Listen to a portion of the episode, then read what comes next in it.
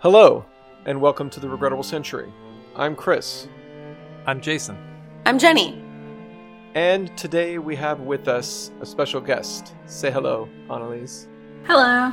But yes, today we're going to be sort of revisiting the topic of fully automated luxury communism, but not just fully automated automated luxury communism. We kind of wanted to talk about, you know, what we think some other visions of the future, maybe better more realistic and more desirable visions of the future might be. Okay, so um, last time when we talked about uh, fully automated luxury communism, we framed the discussion around the book by Aaron Bastani that uh, a lot of us, a lot of us, some of us not as much as the others, took issue with. Um, and you'll notice that person's not here today. well, I, I have a sneaky suspicion that Kevin bowed out because he's a secret FALC lover, and I think that that's going to go on the record uh, since he's not here to defend himself, and there's Yeah, nothing you I'm- can do about it. I'm adding it to his permanent record right now. Okay, so Annaliese is here as, uh, you know, a friend of the show who listened and uh, had some things she wanted to talk about. And uh, she she actually wrote some stuff down. So Annaliese, why don't you uh, get us started by sharing maybe one of the things that you were thinking about? So, one of the things I wanted to talk about was about um, leisure time. Uh, you guys talked about it, obviously, in the other one. Uh, Um, and y'all just talked about different perspectives on leisure time and how you guys would like to spend it. Chris, you were talking about uh, um, one of the source materials. I don't remember which one, but about, you know, um, spending time in community with your neighbors and, you know, getting to know the people who live around you and spending your time cooking together and playing games and interacting with your community versus communist Netflix um, as Right. another way to spend leisure time. Um, and so I just wanted to talk about like how we like define that and how we think that if we what you guys think about how our idea of leisure time may change in a different society um capitalism removed um like do you think that uh, we have a different perspective on what it means to unwind or relax when we're not constantly trying to numb ourselves from the reality of life? Um, we hope to have more time to be creative under communism but what would we be creating specifically under FALC um, when our every need is met already whenever our robots are bringing us our hamburgers while we're playing video games what is there to create Yes. When I think of leisure time, I think of the advent of what was leisure time when, say, like in the Renaissance, when the petty bourgeoisie, the you know the the artisan classes, their eco- the economy created by these classes, and and the economy started to grow in a fashion that it provided them with the ability to hire other people to do their work for them and to start, you know, gathering a profit off of that. That gave them leisure time. Previously, leisure time was afforded to, uh, you know, the aristocracy and the, whoever the aristocracy sponsored. So, like, you know, like Michelangelo and, you know, all the Ninja Turtles, Leonardo Donatello. Um, they were all they all had patrons, and that's how they were able to get the leisure time to be able to create great works of art.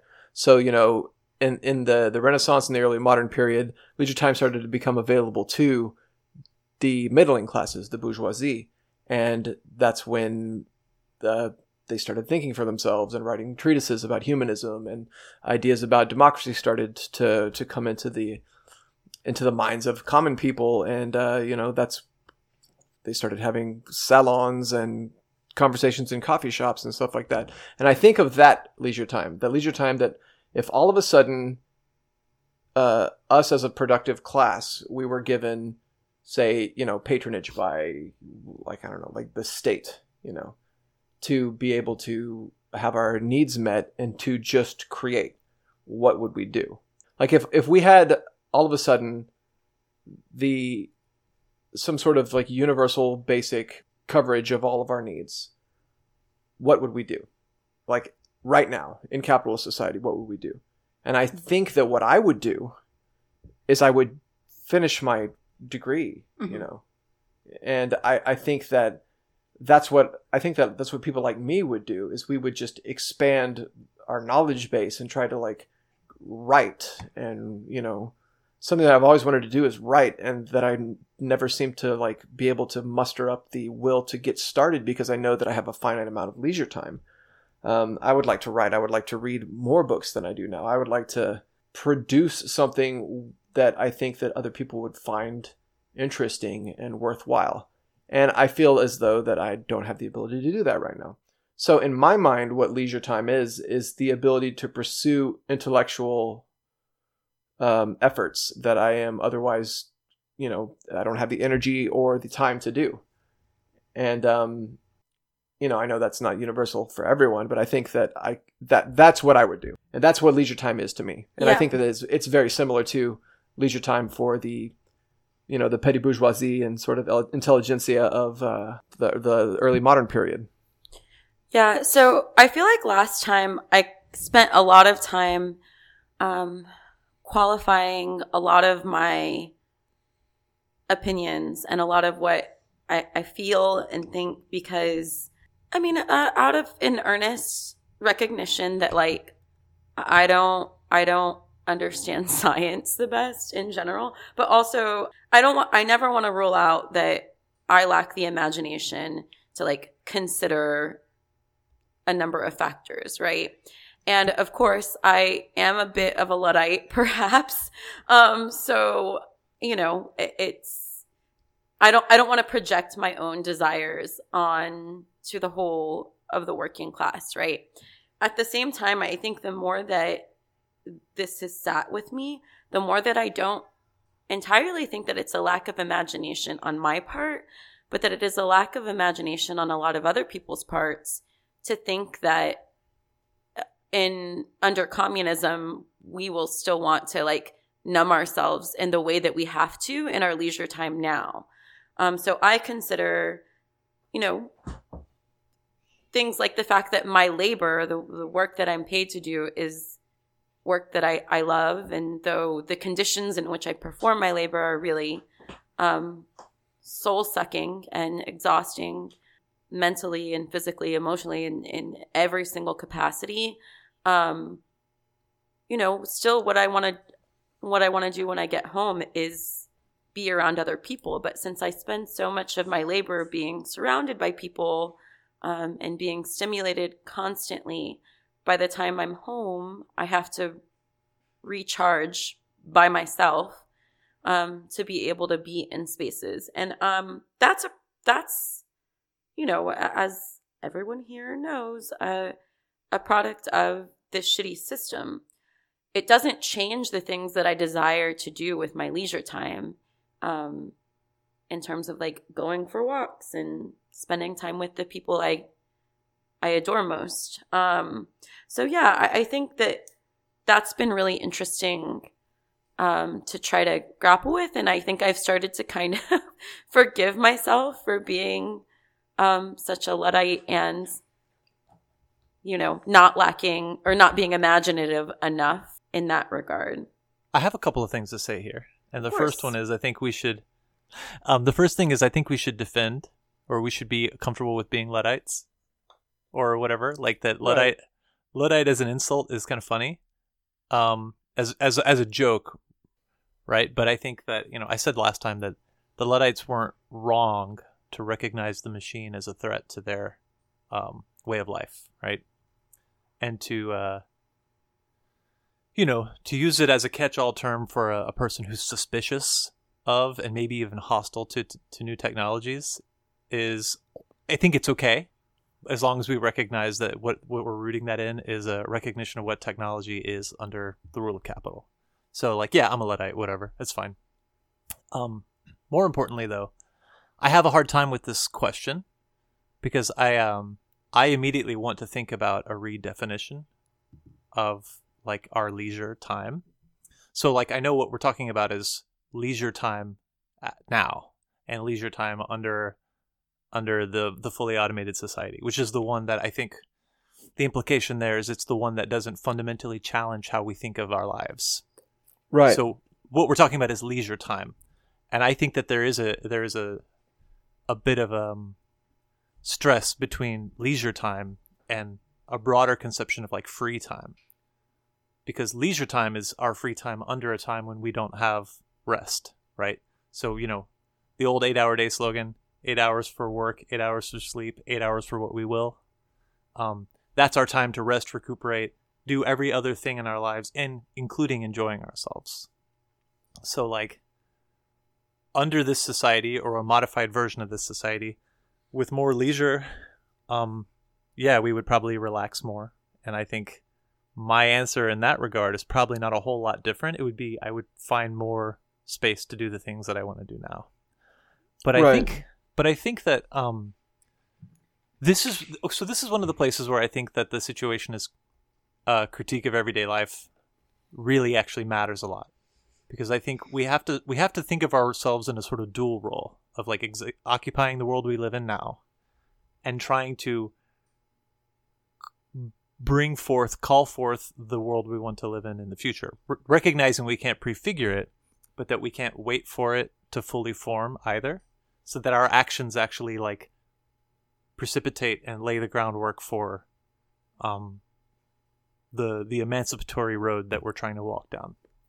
So like free time as opposed to just leisure time i think is a space that can expand more and more. And if we use that as a space to really determine what it is that we are about as individuals um where we learn to liberate desire and push the boundaries of what is considered you know acceptable activity in terms of you know how you how you spend your time i think that that's actually a very worthwhile and necessary project for the emancipation of of human beings so um it leads to this this leads in a way to my criticism um my my fundamental criticism of the fully automated luxury communist thesis which is that it's like we need more leisure rather than that we need to break down barriers of alienation, that we need to liberate desire, that we need to learn how to be more fully human. And I think that, that what that should probably mean is uncovering realms of experience that are have been hitherto closed off to us, or closed off to all but the most um, audacious individuals.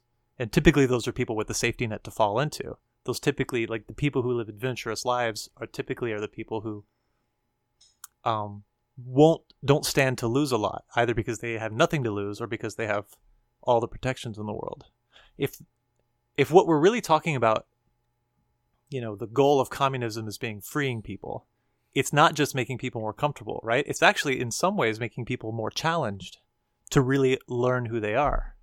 And i think that that's a project for now just as much as it is the goal of the future.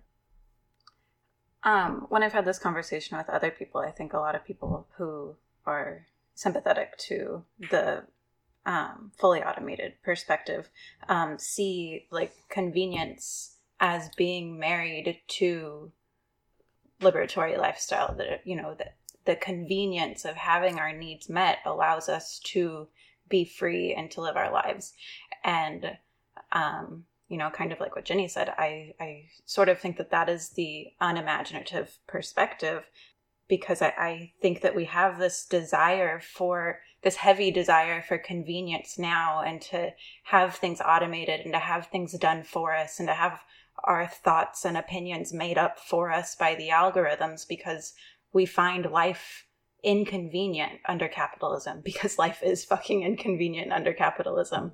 Uh, Um, but that capitalism removed, it, it removes that necessity for convenience too, because you're able to enjoy life and that leisure time doesn't have to be separate from work time because work doesn't have to be miserable. You can do work that you can enjoy. You can work for the period of time that suits you and then do something else for a little while, a different kind of work. And you don't have to call it work because it doesn't have to be bad. Um, and I think that's really like what I was trying to get at with my question um, was just that, like, you know, I think that what we think of as leisure will change because it's not this separate thing that you do after work when you come home. It's just a part of your life uh, um and like doing things that you enjoy and like being a part of your community and interacting with your friends and your neighbors is just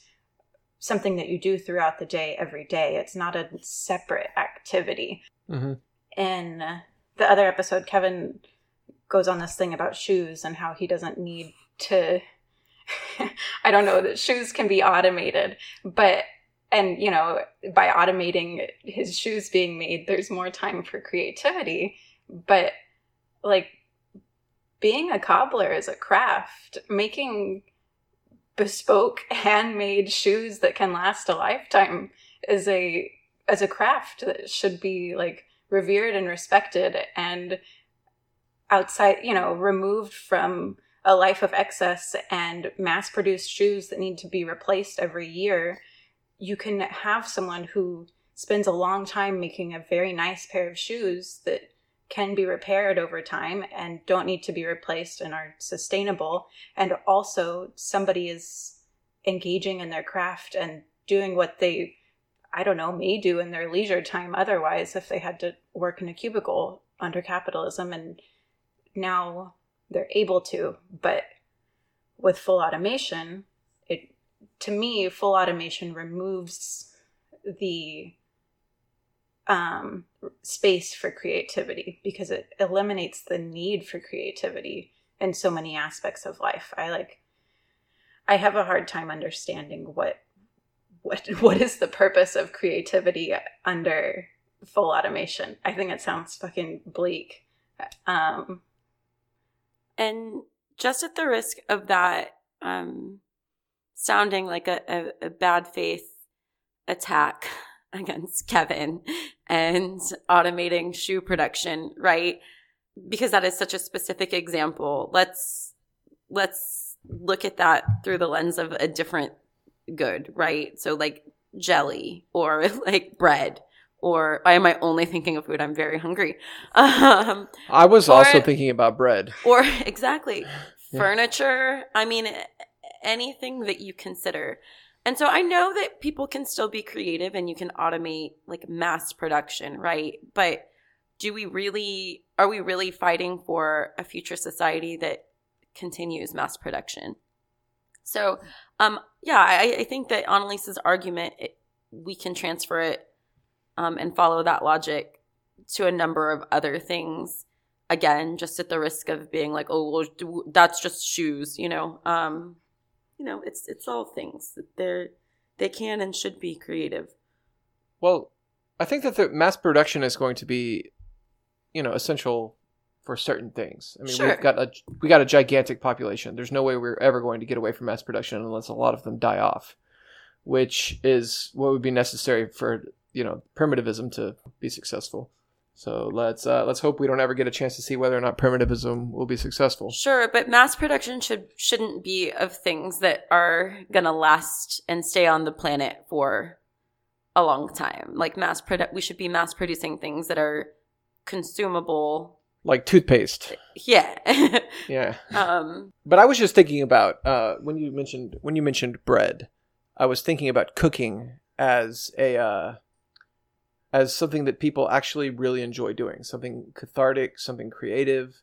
Um, I like taking Czech dishes and making vegan versions of them, and uh, I think it, it would be nowhere near as fulfilling to just press the button on the machine. So, because like the, over the over the Christmas break, I made a Czech Christmas bread, and I like you know, it was amazing. And I served it. I was very proud of it, and I took it and like served it to my family, and they didn't even notice it was vegan. Um, so I was like, I was very, very happy uh, about that. And I was thinking about talking about full automation, the way that Star Trek replicators are, are like the what everyone points to. Be like, wouldn't it be great to just like say you want a martini or say you want a hamburger, and the replicator makes it? And I'm just like, no, that would fucking suck. That would suck so bad. Uh, I just like could not imagine the uh, being as fulfilled by something that I've conceived of and created with my hands being just conjured out of thin air. I'm not, and I'm not even saying that's like possible. I'm just saying that's what a lot of people are holding up as an ideal type that I think is terrible and would suck. I mean, this is a this is a discussion I've had with a friend recently, um, somewhat disconnected from the uh, the theme of automation, but Right. just about um, monolithism in uh, in ensuring the ability to meet demand of a given thing. Uh, so in my nightmare version of it, it's taking a cross country road trip, and every single town I stop in, there's the same coffee chain or the same burger chain or whatever. And like under this society, that's a convenience. I don't have to scout ahead to find a place that's off the road trip and lose time or whatever. Um, if I'm pressed for time, but it also it's it also obliterates all communal distinctions, anything that gives variation and, and flavor in life. Um, and whenever I hear somebody talking about like a replicator machine that can produce the perfect version of whatever thing, let's call it like a traditional meal or whatever, it um, to me that like ignores the reality of what traditional cooking is, which is that it's variable by season or by household, so that you know like, uh, like a gumbo is different from family to family because the recipes are slightly altered. And so like you know, this friend said that's a fairly reactionary way of thinking. It's like it's a, it's a romantic reactionary way of thinking about things. Like he said I'm talking about meeting all human needs and you're talking about preserving variation, you know, which is to say like parochial localism. Um so he said a, a contrast which I think that is uh, I think it's real and I think it's the it's the tension that exists between the desires of industrialization and the scientific revolution and the romanticism that reacted to it. And I think we've recognized that in our discussions as being Mhm. central to who we are uh, politically. Um, and so I don't want to paper over that.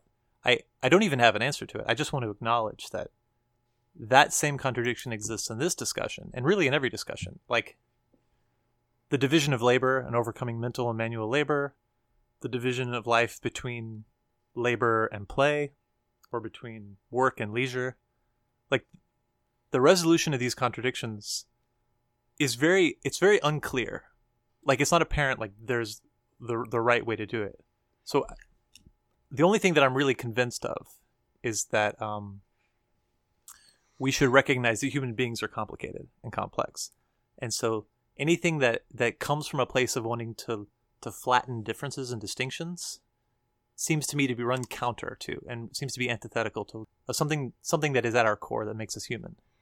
Um, yeah, I mean, I think that under full automation, where every, you know, every gumbo, as an example, tastes the same, but every, you know, all buildings look very similar because they're automated in the way that they're designed. All cities look similar.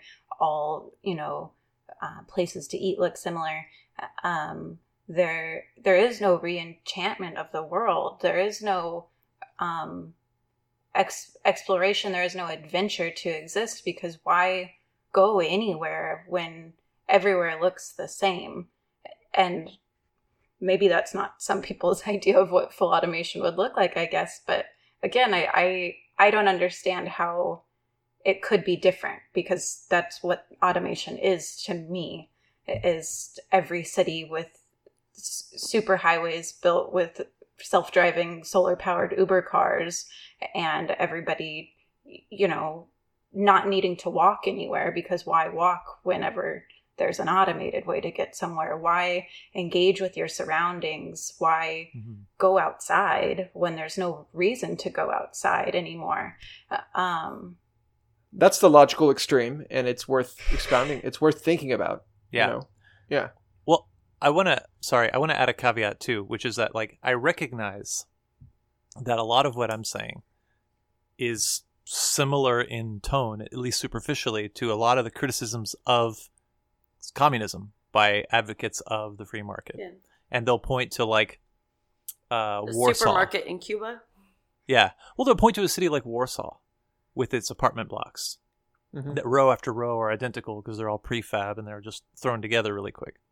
Uh, or or a lot of cities in the former Soviet Union that as well. And um, I mean, the rejoinder to that is fairly simple, which is like after the Second World War, they solved the the mass homelessness problem by rapidly throwing up places for people to live. And I, I think that that's called a necessity. So to try to make a That's such a of- bad faith critique. it is exactly, and that's Yeah. that's why I wanted to make it a point. I, I wanted to make sure that I'm I'm not being misunderstood. When we're talking about necessity, I'm an I, I'm an advocate of meeting the needs of people. Period. Right. But I think making a virtue of that necessity by saying, "Look, we've prefabricated the style of place to live. We never have to design another thing. All we have to do is automate that." That's the thing that that's the concern I have is that that criticism of communism could however ludicrous it actually sounds could become true or that we could make it we could adopt it as our own and turn that into a, a, virtue rather than recognizing it as a as a as a necessity born of hardship to be overcome that um that conversation that that you just mentioned, or that I actually had that conversation, and that that exa- the specific example was used. Well, look at Warsaw, you know. And it's like, have you ever been to Warsaw? I was like, no, but I've been to Krakow, which isn't like that because it wasn't destroyed by the Nazis, and you know, I mean, it's just like if you look at the the new construction in places like Hungary and Prague, you know, like in uh, Budapest and Prague, they start like becoming creative and building in styles that they think are suited to their vision of what the communist horizon looks like. And uh, I think that there's brilliant examples. I mean, even given the limitations of Eastern Bloc uh, actually existing socialism, there are brilliant examples of what people could conceive of and what people would project into the future, the, the things that they would come up with. I mean, even the Soviet Union, as as bleak as the Stalin era was, just look at Moscow University, you know? Yeah, those are bad faith critiques and fuck people that make them. Sorry. Well, sure. I'm going to talk about food more because um, it's my love language, and because I think also I'm um, in a broader conversation about culture and how we um, preserve and um, you know all All that. Mexican food will be Taco Bell under full automation. I'm uncomfortable.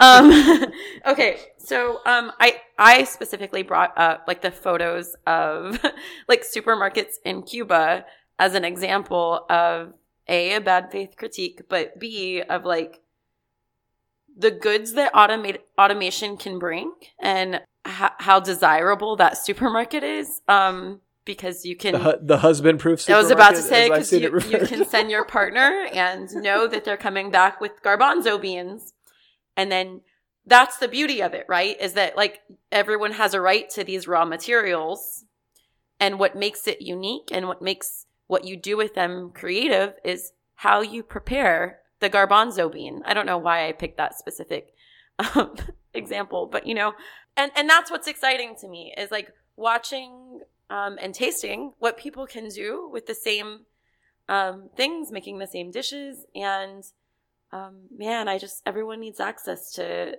Cuban supermarkets. you know, someone made that joke that that it's like don't tempt me with this husband proofed supermarket.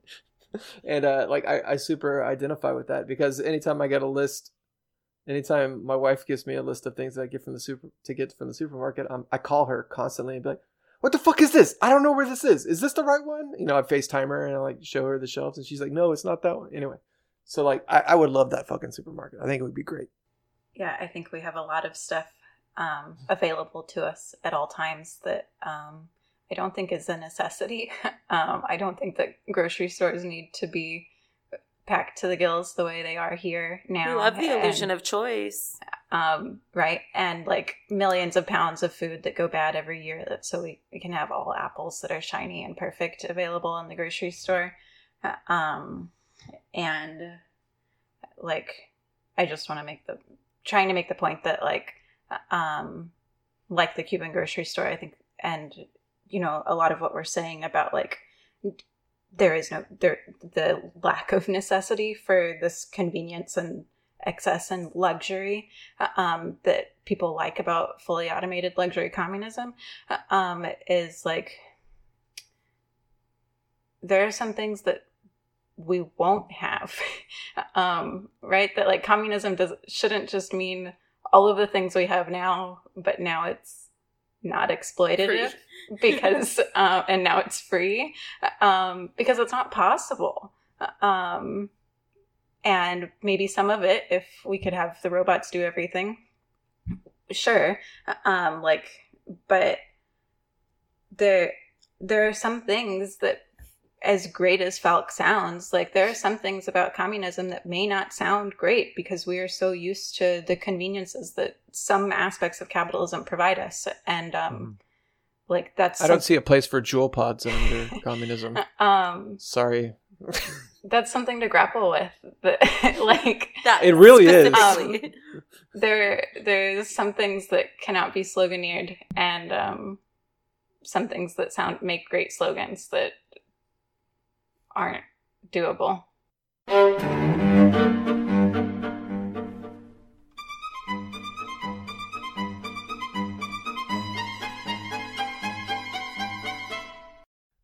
Right. Well, like so the um there's that Roar Mag article, yet another kind of it it's it's a sort of another uh review of the Bastani book.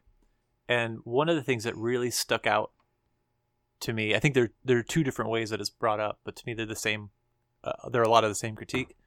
The author refers to the emotional failure of the of the of the fully automated luxury communist thesis.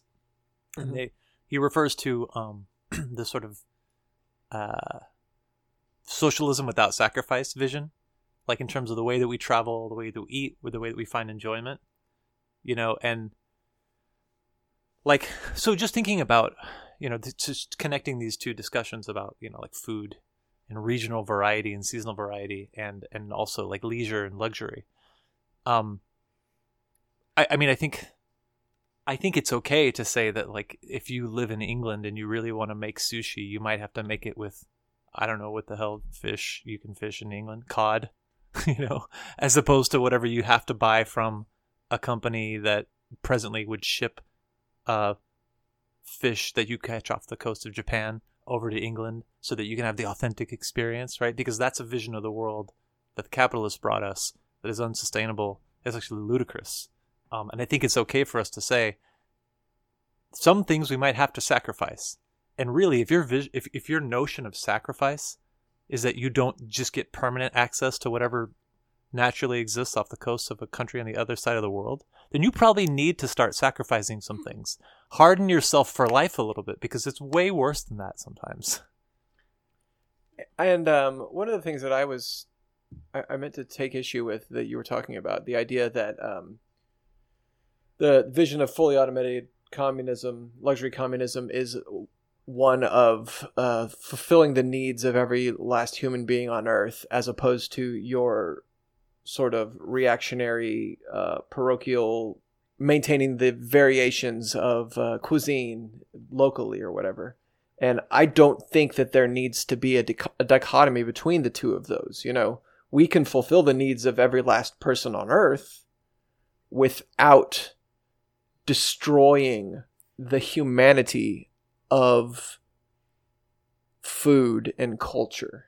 You know, the things that, the things that, things that make everything we know distinctly what they are. The human element added into them that that make them uh, the adject that give them the adjectives that make them what they are, as opposed to just being sustenance. You know, like gray mass of sustenance. You know what I mean? Yeah. Uh, I think I'm having a hard time putting what I'm trying to say into words. I- I don't think that there is a real dichotomy between trying to maintain, trying to retain a human element in the things that we create, uh, and fulfilling the needs of everyone on Earth. And in fact, I think that that's something that we have to strive towards. We can't have one at the expense of the other. It's something that we have to try to marry. Yeah i think it's possible. And like like what jenny said that like the about like the cuban grocery store and that the creativity comes from how you prepare your meal how you put the ingredients together um, that we can you don't need to have bananas in available in maine in december but that doesn't mean that food has to be boring. It doesn't mean that you only have one thing that you can eat. Like there can still be like variety to life life can still be interesting and it should be. Um i think it's a necessity which is my my big problem with full automation is that I think automation I, I don't think it's realistic to say that automation means that we will have everything we have now only it will be communist.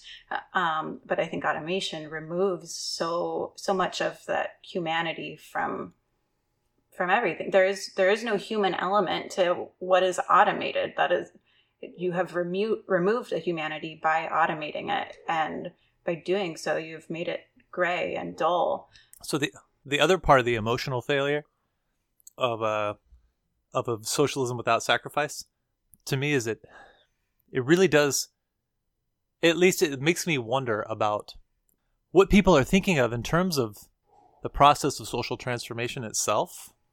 Like if we're envisioning a, a the birth of a new world without sacrifice, then how are we envisioning our role in birthing that new world? Um, going up against the powers of the old world. Like to me, it just if nothing else, we're talking about not preparing ourselves for for you know, not a singular confrontation like a single game where you win the game and now it's that's now it's over, right? A socialism without sacrifice seems to me to really only produce socialists not prepared to sacrifice. And that's not just like an uh, an ethical question for a future society. It's also it's a very practical question for the people involved in its construction. Like what what are we proposing that people do other than other than throw their bodies against the the gears and levers of the machine, right? Like socialism is about sacrifice in in anticipation of a world worth living in. So I just I think I said this on the last episode, and so maybe this is a you know, maybe I'm just hammering on this too hard, but to me it's just I don't see this as a as laying a lot of very solid groundwork uh, for for people to stand on in preparing for a, a fight against the most monstrous system in the world that is certainly prepared to sacrifice you Yeah. for its for its perpetual uh, for its perpetuation. So what are you prepared to sacrifice in yourself in order to stop it? well according to bastani we don't have to we just vote Yeah, see, like, and, and I've read, see, I've read uh reviews and criticisms of Bastani's vision that, like, at the end it says it doesn't really propose much of a way forward, and I always kind of thought like that's not a very strong criticism because he's trying to write about, um, you know, it's not supposed to be like a catch-all manifesto for everything, but in a way it sort of is, isn't it? Like, maybe it's not conscious, but it does seem worth pointing out, like you just did, that the the people advocating for a socialism without sacrifice also tend to be also advocating for a approach to politics which is fairly safe, fairly painless, slow transition, and it, and it actually happens to map on pretty conveniently and, and seamlessly with the kind of uh, imperceptible reform approach to socialism that happens to be in vogue right now. So like, you know, I I do celebrate the return of socialism as a mass phenomenon. But our our goal really ought to be to ruthlessly critique everything that exists, and that would uh, definitely include like comfortable approaches to like you know, today's mainstream politics plus a vision of the world without bosses one day. So, this is something I've been really struggling with. I don't know if this exactly fix, fits into what you're saying, but I guess we'll find out. I think what really troubles me is the way in which a lot of us have begun approaching organizing and the ways in which um, we see that transferring over into perhaps a revolutionary period or also into a communist society, right? In which we have this, um, what I actually believe to be ableist perception of people who are able to contribute something to the struggle, to this podcast. Just kidding. I'm sorry, Kevin. Um, to um, the world, right? Um, and I, I actually happen to be of the opinion that in whatever capacity, for better or worse, everyone has something to contribute and we have something to learn from one another, right? Um, and so that is not to say that there will not be days in which people cannot participate in the struggle, right? Um, and there won't be periods of time in which people have their ebbs and flows.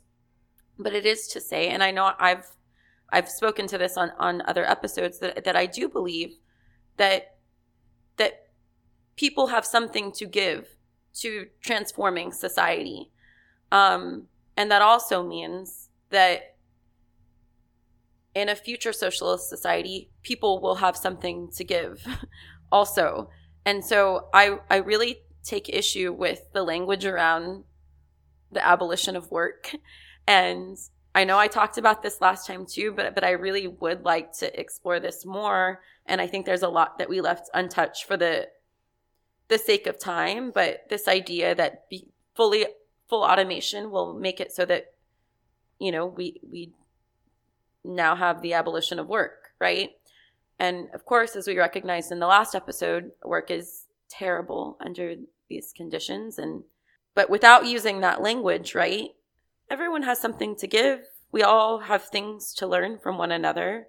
Um, and I, I kind of love that. And I kind of hate the idea of not feeling like, and again, I'm trying not to project my own desires for a future society, but we're talking about our opinions.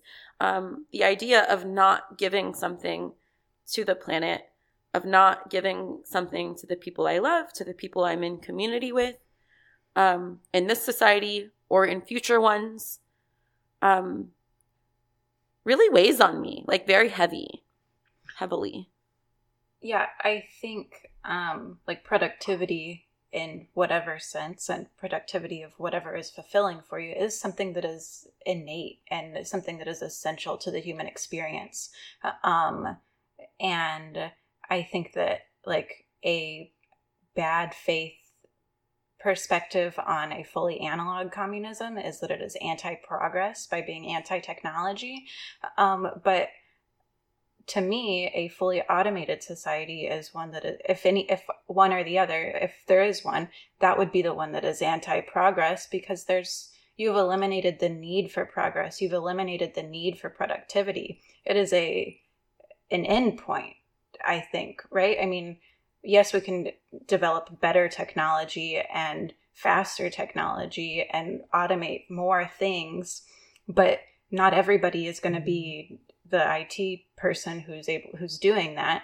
And for the rest of us, there there is no work. There is no, you know, I said there's no to me no need for creativity, but if there's a, any like way that you know progress and pre- productivity is being slowed it would be under full automation. I've I've used this example a couple of a couple of times before. Um, that the Roman Empire under the slave system, right? They um, there was a uh, technological advancements were stymied by the fact that there was a gigantic labor pool uh, that was so cheap and e- easily exploited, and uh, they essentially just sat in um, in stasis for until necessity, like you know, barbarian invasions and the breakdown of the whole system, caused innovations to need to start happening again. And I feel like that using using the um this idea that you have an idle class that just sits there and does what you know i guess in in the, the in the roman empire it uh, debated in the Senate and um, just got up to general debauchery on a regular basis. You know, I mean, if that's like what your version of a, a desirable society looks like, you know, where you don't have to work, you have all of your everything taken care of, you'd be like some sort of uh, uh, Roman uh, patrician, right? You've got everything that you ever needed taken care of by automation. Uh, all all of your slaves are replaced by robots, whatever, and then you can sit around and gorge yourself and vomit into in the vomitorium and uh, you know uh, stab each other on the floor of the Senate. That that to me is what is called to mind when I think of uh, what what kind of society would exist under full automation. And I know this is going to sound totally reactionary, um, but so be it. Uh, it is these labors of ours that make us human, um, and that people that exist without the necessity of laboring at all, without the necessity of creating or uh, contributing of anything of of value, be it uh, intellectually or you know, with your hands, it's, it's a pointless existence. You know, I mean, I think that th- are we trying to just create an idle bourgeoisie of everyone? You know, is that the vision of the future? Because that's what fully automated luxury communism seems like to me. Is that we everyone gets to be idle bourgeoisie. Um, but you know, we talked about post work and what it would mean to not have to work, and I think that my my vision of the future and of communism and like what it would mean to eliminate like exploitative labor would mean yeah just that we don't you cannot call it work anymore but what you do is work. And what is creative is under capitalism work being an artist is work being someone being a seamstress is work being a cobbler is work being a baker is work and those things don't have to be work but it doesn't mean that we shouldn't do them anymore it doesn't mean that those are things that need to go away or that would be good if they went away. They're a, a, part of life. It's a part of what is fulfilling and makes you feel whole is to contribute and to, you know, do something for your community in whatever way that is that you want to contribute and you're able to contribute.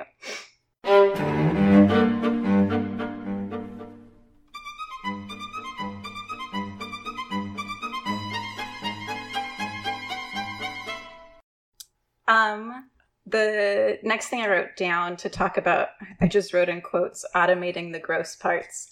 Um, and oh, this is this is a hill I'm going to die on. So and there's kind of there's kind of two parts to this for me. I wanted to talk specifically about healthcare again, um, and the way you guys talked about automating the gross parts of that, and then I also wanted to talk about like um, eliminating jobs that can't be non-exploitative and if they're things that should just go away or if they're things that should be automated and if that's good um, we kind of talked about that already and you know talked about the sort of horror dystopia of the same coffee shops existing in every town and that being the only place to get coffee and um, there are certain I don't want to live in a world where blue bottle coffees are the only one that exists. um and I I think that, you know, there are some jobs like like fast food work that I think can't be non-exploitative. I think they need to just go away and you know, being a barista, like I already said about so many other things is is a craft and is something that people do enjoy doing. Um but it would mean coffee coffee houses being less available. Um, and so I guess we can talk about that first and what you guys might have to say about like eliminating jobs um, and, you know, eliminating the gross jobs and what it means to automate them versus just not have those things anymore.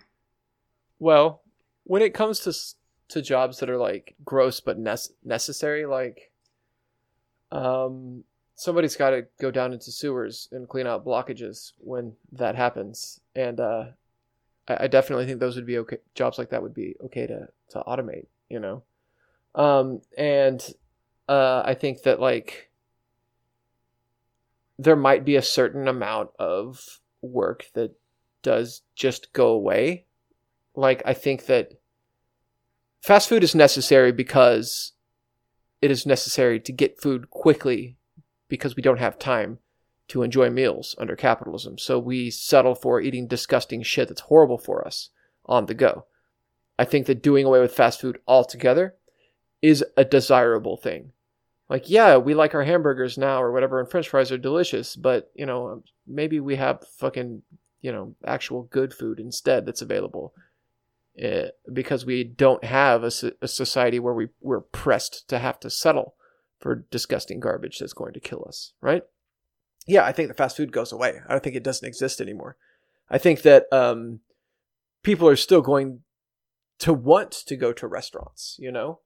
And I think that, that we've got a ready made answer for this in the Soviet system.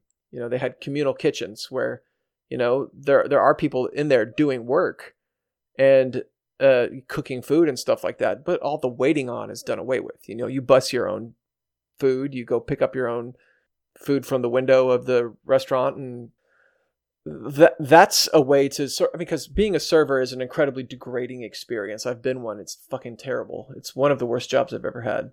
And uh, I don't think that anyone needs to be waited on. So I think that those kind of jobs can be done away with, you know, or maybe a robot brings you your fucking tray. I don't know. sure, automate that. I don't give a fuck. Um, but like, maybe maybe we don't need to be served. Maybe that's a luxury that doesn't need to exist. You know, maybe we maybe getting your own damned food is a uh, a virtue, and that the, idea that you need someone to do something for you just needs to not exist at all because you have no rights to have someone do something for you. You know, unless you need them to, like a healthcare worker would. You know, bring you your food. I understand that. You know. I don't feel like I have a whole lot to contribute here. I, I feel like I agree with the basic proposition about our priorities and availability of like cheap, time efficient food and whatever else that certainly has to go away as the social demand, you know, as the material conditions which give rise to that social demand disappear. I guess when I think about automating the the gross parts of work, I feel like I remember that came up um, I was specifically talking about wiping butts. Right. I feel like that came as a up healthcare worker. it came up within the context of, of human care. And at the time I just I thought about how like, oh, I don't want to do that, so yeah, we'll automate that. But since then I've I've thought a lot about How you do want to do that. the human the human connection that comes in the form of of care. And again, I, I, come back to this question of alienation and what what do we really think of uh, hu- care of other human beings to really be? And if uh, I don't know, I think that that's a question for um, the person employed in healthcare and in, and in care of human beings generally is like what what do you think about like the the the, the detached nature of of that of that kind of work, especially an automated form of it, um, when it comes to how human beings relate to each other? I actually thought, Chris, what you said was really good about like just doing things for your, you know, that you don't need someone to do things for you, um, and that we should do things for ourselves that we can, um, and you know, wait on yourself. You don't need a server, um, and even you know, I actually don't think having a robot server would be a good solution because it eliminates that human connection, even just in a restaurant. Mm-hmm. Um, not that I think having servers is good.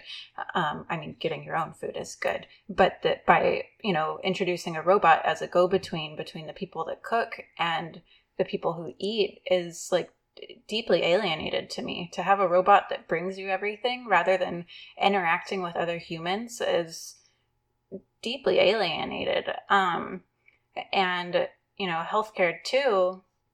I think um and the last episode you guys talked about you know uh, aspects of the human experience that cannot be automated. And you know we already t- we talked about crea- creativity too already today.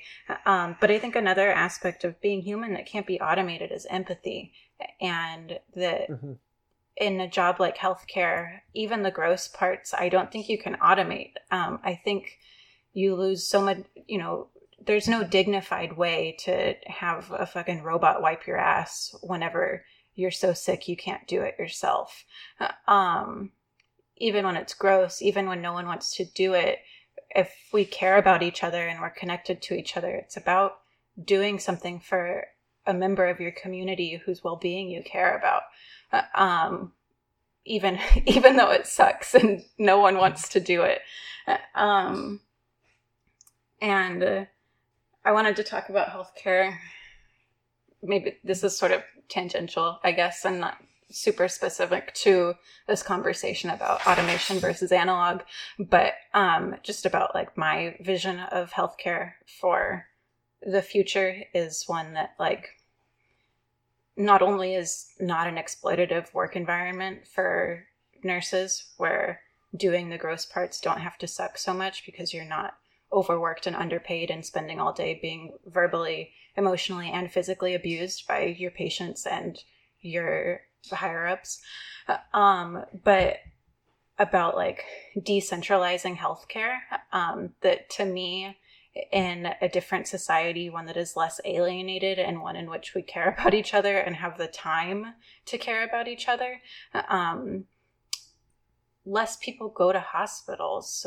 People, when people are elderly and they can't take care of themselves, they have a community that takes care of them because we're invested in our elderly, because we care about them, because they're our family and they're our neighbors. They're not, you know, a problem to send away for someone else to take care of.